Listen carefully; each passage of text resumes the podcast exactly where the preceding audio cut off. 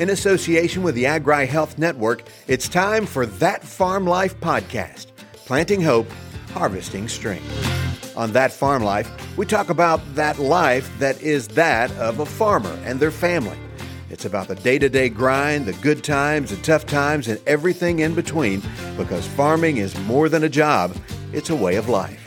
And we're here to offer opportunities to help you deal with the stress and strains of farm life through faith, family, and community with other farmers. Now, here's your host, a farmer, a former agribusiness owner, and also the pastor of a Southern Baptist church in Arkansas, Archie Mason. Hey guys, I'm Archie Mason, your host, and welcome to the next episode of That Farm Life Podcast. Now, here at uh, That Farm Life Podcast, we're all about faith, family, and farming. And as I always say, this podcast is a resource of the AgriHealth Network, and you can find all the resources and any materials or books that we have uh, at our website. That's agrihealth dot net, agrihealth dot net. And as always, if you have not uh, already subscribed to the podcast, please do that. Follow us on the social media platforms like Facebook, Instagram, uh, and Twitter. And then each week after the podcast goes live, it'll drop on Sunday, or excuse me, on Monday mornings at seven o'clock a.m. Central Time. Uh, we'll come out with kind of a recap of the podcast with some of the quotes, statements, and some of the follow-up uh, tips. Again, we know that agriculture, I live it, I like it. And, uh, but it is stressful. And so our goal is to help you uh, and family members kind of recognize the signs of stress and to really give you some tips of how to deal with it so that it makes your life better uh, and easier even in this week. And so we want to give you some present application tips. Got some great guests uh, with me today. Uh, I've known Mike uh, for many years, and he's here with his wife, Sheila. Mike is a row crop farmer uh, in rice and soybeans. They live in Gillette, Uh, Arkansas, and Miss Sheila works in the school district uh, there. So, hey, great to have you guys. Thank you for being on the podcast. Thank you for having us. Yeah, I know I'm sitting here looking at you, and we had some uh, technical dif- difficulties. I'm an old country boy like Mike, but I feel right at home because in the background that I have Mike on FaceTime, he's got the big deer horns, you know, on the wall. And uh, so that looks like a pretty good sized deer you got, man.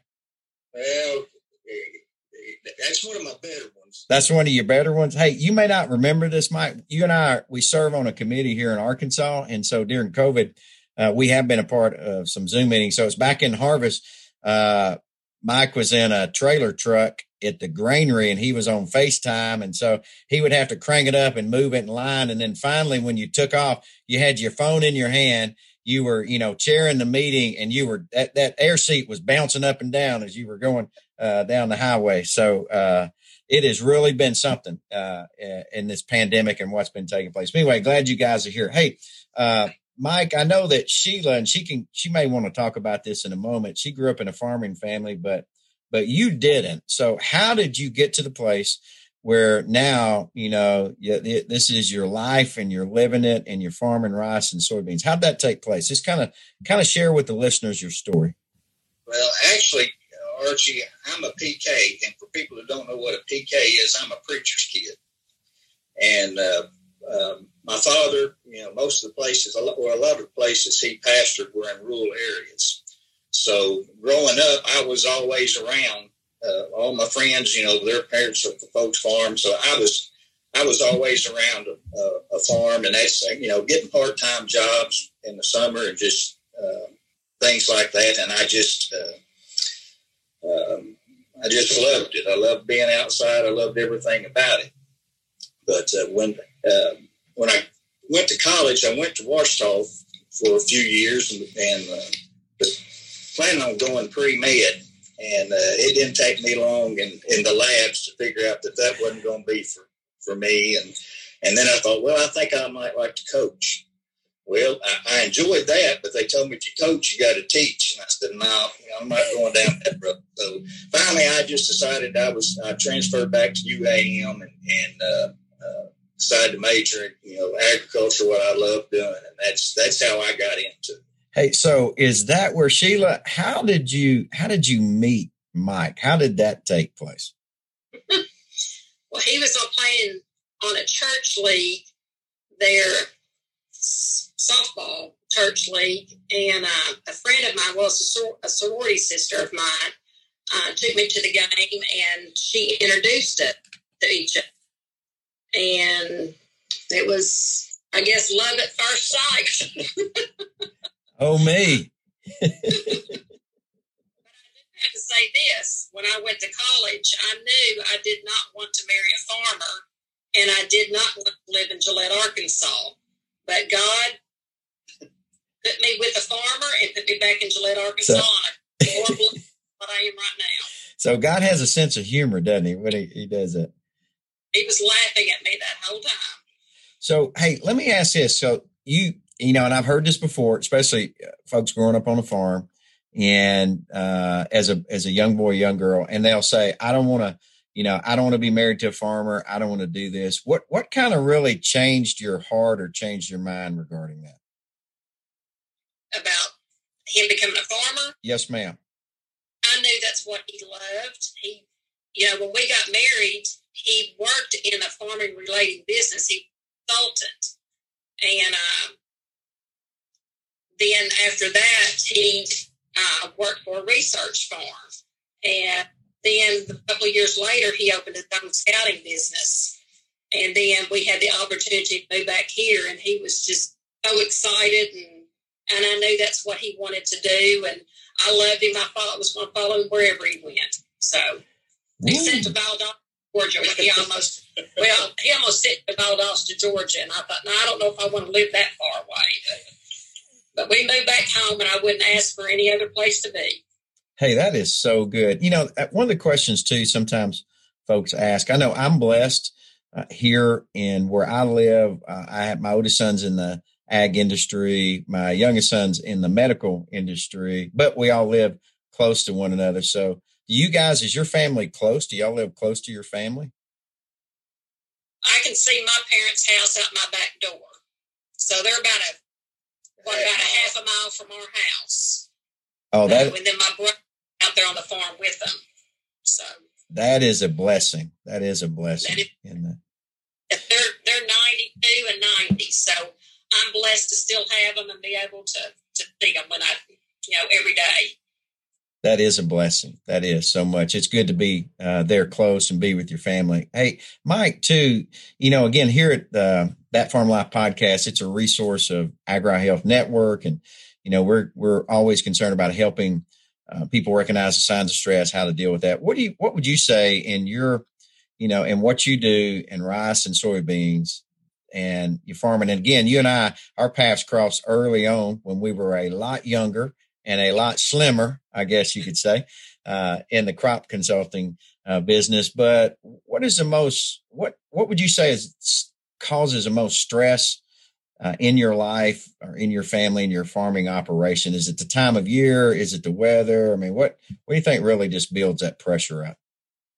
I think it's just, it's, uh, for me, it's most stress is planting time and harvest. That, that seems like, you know, that's, it, it's crunch time then. That's when you're, you're going as hard as you go. You're up before daylight. You don't get in, you know, till after dark. And, and we hardly, people I hardly see each other during that time, except to come in and, and eat a meal and and uh, just go to bed, practically. And, and there's, you know, as you well know, there's, you know, there's probably uh, six to eight weeks at harvest, and then, you know, about that much at, at planting, and you're just going as hard as you can go. And uh, uh, you've got a lot on your mind, and, and if, if things don't go right, to get everything done, and you just start stressing. Yeah. Hey, how long have you guys been married to one another? Ask Mike. Mike, you tell him. It'll be forty years in May. All right. He's right. Hey, you did good, man. You, she put you on the spot. I wish our listeners on the podcast could had just seen your faces when she said, Mike, you tell him. So uh, you did good. I'm proud of you, man. Way to go. Way to go. Hey, so what, okay, let me ask you this. How would you, because, again, we have a lot of uh, younger farm families and people in the ag industry. How would you encourage them, uh, Mike, maybe, uh, or Sheila, you can answer this. They have young kids. I mean, how do you go through that that planning and harvest time? How do you go through those stressful times you're not seeing each other? What advice would you give for those young families? Well, I, it, for, for me, uh, you just sometimes you just have to take a step back and and say, you know, when and and just you know, I've got to slow down a little bit. I've got to take some time. You just have to force yourself sometimes just to just to, to step back and, and gear it down a little bit and uh, uh, spend some time with them, especially, you know, uh, I know Sheila was kind of used to, but it's, it gets kind of hard on the kids too sometimes when they're not seeing you. And, and you just need to, you know, you just, at some point in time, you just got to gear down and, and realize you just need to spend a little time with them. Take them out and ride them on the tractors, the combines with them. You know, go play in the uh, bob trucks with the beans or the corn and just let them experience the fun of it, too. Yeah, just let them, you know, and she's right. They spend a lot of time on the tractors, combines, and sprayers with me, you know, in the evenings when they get home. Yeah, and I, I would agree. I think that's very critical if you can with a young family to do that. And so, Sheila, it's like you said, though, I probably speaking with a young mom uh, or something is uh, to to really try to just let those kids as much as they can spend time with their dad, uh, uh, you know, on those tractors and on those combines and, and be a part of that and do that. Hey, you know, I, I've known you guys for a while, especially you, Mike, and man, you're you're a follower of the Lord and and you're, you know, you're a businessman. You're a a hard worker and you got a farm. And so, you know, people don't realize this. Uh, you know, sometimes I think, well, let's go to the grocery store and get a loaf of bread. You know, well, I, I think everybody kind of figured out in the pandemic that, hey, that grocery store run out. And, you know, people are like, where does bread come from? You know, so uh, some people, sometimes folks don't understand, you know, that there's a lot of faith in farming. And so let's talk about that a little bit. I mean, how, you know, how's your faith in the, and the Lord Jesus, how's that important to both of you? How's it helped you through the tough times? Well, it's uh, uh, my my faith in the Lord is everything. Uh, it, it didn't take me, especially farming, it didn't take me uh, very long to figure out that that uh, if I had to bend, depend on myself, it isn't going to work. Uh, I depend on on on God uh, to to get me through. I, Worry isn't going to get you anywhere. Uh, and I'm a big worrier, so I take care of that side. and, and, you know, if, if you farm, you got to have a lot of faith. When you put that seed in the ground, uh, there's a lot of things that go on from the time you, you plant it till you harvest it. And uh, you just got to have faith that the Lord's going to uh, see you through all that. He, he's not going to, uh, I mean, you've got to do your part. Uh, in, in working, he isn't going to, you know, you can't just sit there. You got to do your part. But uh, if you'll just uh, uh, depend on him, he's going to provide everything you need. He's, he may not give you everything you want, but he's going to provide everything you need. Yeah. And do you think too, Mike, that just in the farming industry, you, you think it's, uh, uh, again, uh, you think it's strengthened your faith just by, you know, your, You're there in agriculture. So, yeah, would you say yes? You think it strengthened your faith? Definitely. Definitely. Yeah. Well, and I know, too, we've faced a lot of, uh, I want to say ca- catastrophic events, but, man, weather has really uh, been an issue uh, in the past few years. And we always, we don't laugh about it, but uh, I say here, you know, where I am, Northeast Arkansas, hey, if you don't like the weather, just hang out because it's going to change in about five days, you know. We can go from a snowstorm of sixteen inches of snow and then it's seventy degrees, you know, so uh, it does. Do, it will. Hey, one thing too, Mike, to let our listeners know, you know, you guys went through, what was it, four or five years ago? Uh, there was, uh, it, I would say a kind of a testing of your faith. I won't call it that necessarily, but maybe you had a, there was a medical crisis a few years ago. Is that correct? Am I correct in that? Yes, I think uh, probably for the last twelve years. About twelve, it started about twelve years ago. And I think we added up the other day, it was twenty something surgeries, probably. I've had twenty something, well, say surgeries, procedures done on my uh, pancreas. And uh, here a few years ago, six years, six ago. years ago, I guess it was, uh, I had gone, uh, went, gone to the doctor and, and they uh, found a mass on my pancreas. And of course, you know, When when you get that kind of news, it kind of uh, uh, shakes you up a little bit, and you, you start you start a process of, of everything going through your mind. Okay, so you know what's going to happen with with Sheila. You know what? How's all this going to work out? And uh, uh, but uh, yeah, I've gone to. I better let Sheila kind of explain it, because I'll I'll get emotional here. If I well, I'll get emotional too, but it all started. Really, he had a bad attack, uh, pancreas attack, on December twenty-sixth, and that put him in the hospital in Little Rock for about three or four days, and then he came home, and um, he ended up back in our local hospital with double pneumonia mm. for a week. And during that time, I think he felt he felt that knot in his stomach, that mass, and he for a few days he never told me, and then I could tell something was bothering him. And uh, he told me, and I felt it. And so since that attack, usually when he has an attack, we have to go to Dallas, and he has to have his procedures done. And that's when we were talking to his doctor about it. And they did the ultrasound and found the mass. That was in January, middle of January. And um, did some blood work and stuff, and sent us home and told us to come back the middle of February to have a biopsy done on it. And uh, during that time, from January to the middle of February, um, I was letting people from past churches, like in West Memphis, and friends all over the United States, know what was going on in local churches around here to be praying for Mike and what we were facing. We didn't know what what it could be or, or anything, what our outcome may be. And um we shared with our church there in DeWitt, and we had, what, about twenty people from church come and pray over Mike uh, one evening, and uh, that was very, very special to us, and I'll never forget that.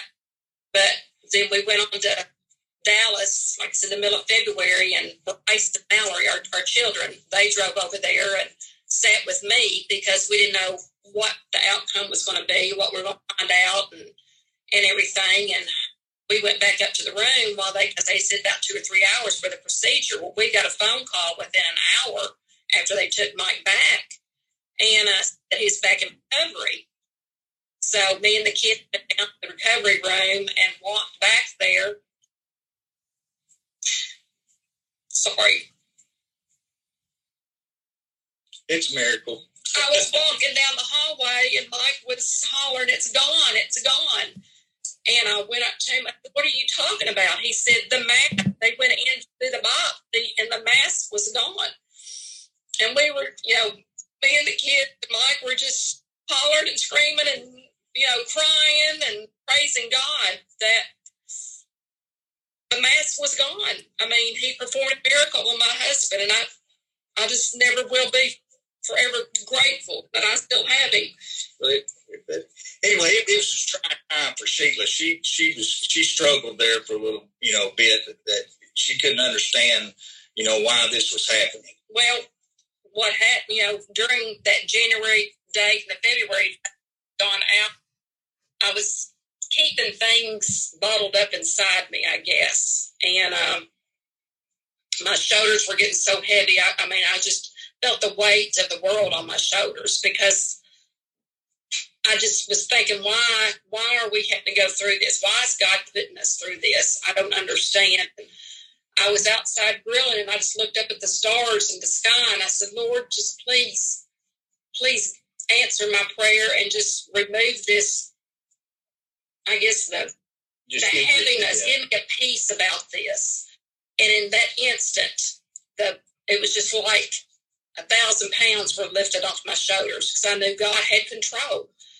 And I guess my faith was failing me at that time until I turned it over to God. And ever since then, it's just, you know, I don't, I try not to worry as much anymore about every, he has his attacks, which praise God, he hasn't in two or three years. But um, I can tell from that day that my faith has grown stronger in my Lord. Yeah, that's not ever having that faith that he can take care of anything. You just trust him. that was a supernatural miracle of God right there in uh, Gillette, Arkansas. I mean, uh, I say amen, hallelujah, and uh, praise the Lord. Uh, yeah. There's power in prayer. There is. And I tell you what, when you were, you know, Sheila, you were sharing about that and those those people coming to your house, uh, friends, family members or church members and praying over uh, Mike and uh, being there, you know, a, a couple of things. Number one, how important is your church family in your life? Okay. And and then how important is prayer, you know, in your life and a part of marriage? I mean, I think I know the answer to the question, but uh, I'll let you guys answer that. So talk a little bit about your church family, even that time people praying, but also just as a part of your family life. Well, Archie, I'd say anywhere I've ever lived. Uh, of course, you know, growing up and, and then as an adult, we've gone to, you know, we, we go to church. Uh, that's, you know, God tells us that, that we're to, to uh, go to church to worship him and to, Uh, encourage others and have others to encourage us. That's what, you know, church is about. And uh, everywhere we've gone, we have uh, we've had uh, uh, friends and, and Sunday school life groups and, and just in, in you know members of the church in general that that uh, you know it's it's it's. Uh, relationships that stick with you. I don't, even you know, even though we live in Gillette, we still have a very close relationship with our church uh, friends in, in West Memphis. I mean, I, I know right now I could call if I if I have something I need to pray, you know, done and, and, and want somebody to pray, I can call them right now, and they'll be on their knees when they hang the phone up. And the same way here, we have in our church that. Uh, uh, You know, if, if they have a problem or something going on, you know, they know they can call us and, and we'll get on our knees and pray and, and vice versa. And it's just, it just gives you, uh, it, it just helps knowing that you have someone there supporting you or that you can support and, and knowing that, that uh, uh, just having those relationships where, where you can depend on others and they can depend on you. And, and, you know, when you've got that many people praying for you, that's, uh, that's a lot of power.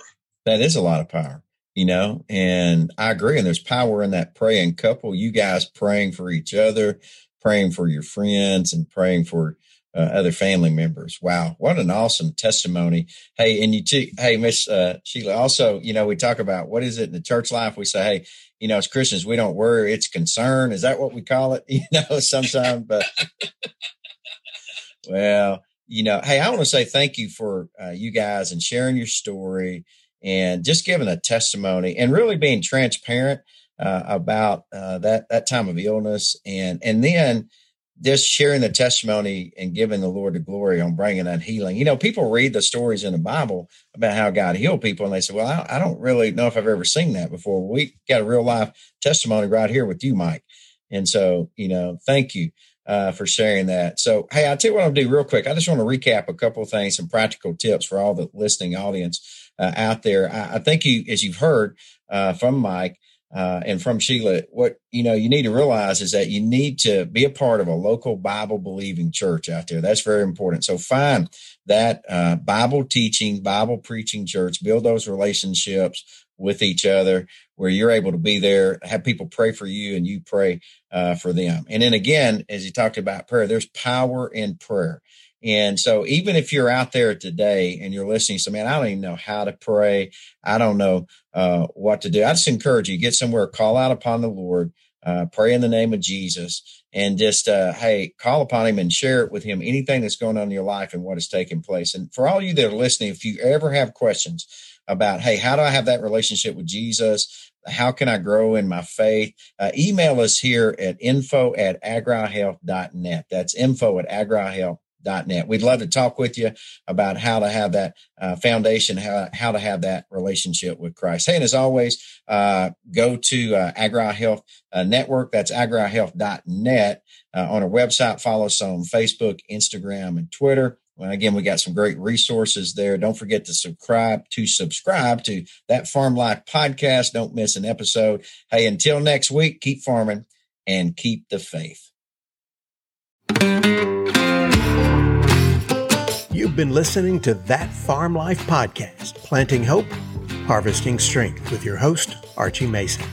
That Farm Life Podcast is a creation of the AgriHealth Network in conjunction with Grounded Faith Ministries, where we offer opportunities to help you deal with the stress and strains of farm life through faith, family, and community with other farmers. You can learn more about who we are and what we do on our website at agri health dot net. That's agrihealth, one word, dot net. Thanks for listening, and until next week, keep the faith.